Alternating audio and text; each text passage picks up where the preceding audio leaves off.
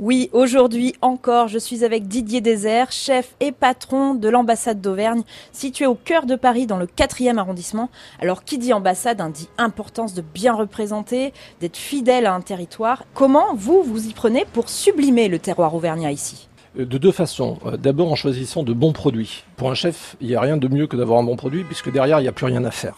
C'est extrêmement simple quand on a des produits merveilleux. On s'efface derrière le produit et en général, le client se régale. Donc euh, d'abord, mettre en place des produits et que des produits d'Auvergne. Euh, j'ai eu un travail important en arrivant pour sourcer tous mes produits d'Auvergne. Certains venaient d'Auvergne, d'autres ne venaient plus d'Auvergne, comme le canard par exemple. Aujourd'hui, le canard, il vient des plaines de Limagne et il est bien meilleur. Euh, et au moins, il, est, il a une, cette identité auvergnate. Donc toujours le produit en avant. Quand on a des bons produits, il n'y a pas de problème.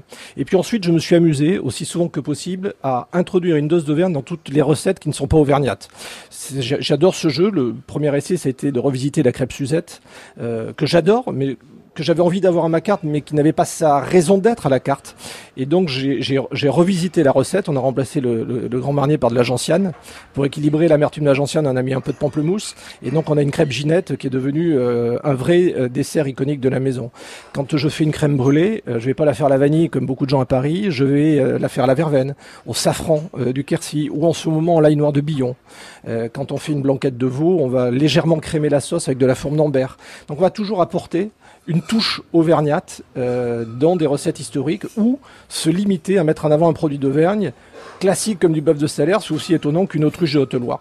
Alors ici aussi, il y a un plat qui est emblématique, hein, parce que vous le disiez, euh, la famille euh, qui a tenu longtemps cet établissement était à Véronèse, euh, c'est l'aligot, euh, et ici vraiment, elle fait partie des plats emblématiques. Oui, alors dans la, dans, dans l'arbitrage entre Truffade et aligot, qui oppose euh, voilà Cantalou, Aveyronnais, euh, Clermontois, euh, l'ambassade d'Auvergne a toujours choisi son camp et c'est l'aligot, et c'est quelque chose que je n'ai pas changé.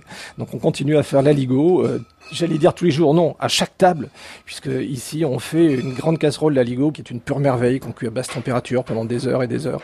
Merci Didier Désert, je vous retrouve demain pour euh, notre dernier jour ici à l'ambassade d'Auvergne, où le terroir auvergnat est vraiment roi. Euh, et cette fois-ci, eh bien, on va s'intéresser au vin d'Auvergne. Je vous dis à demain.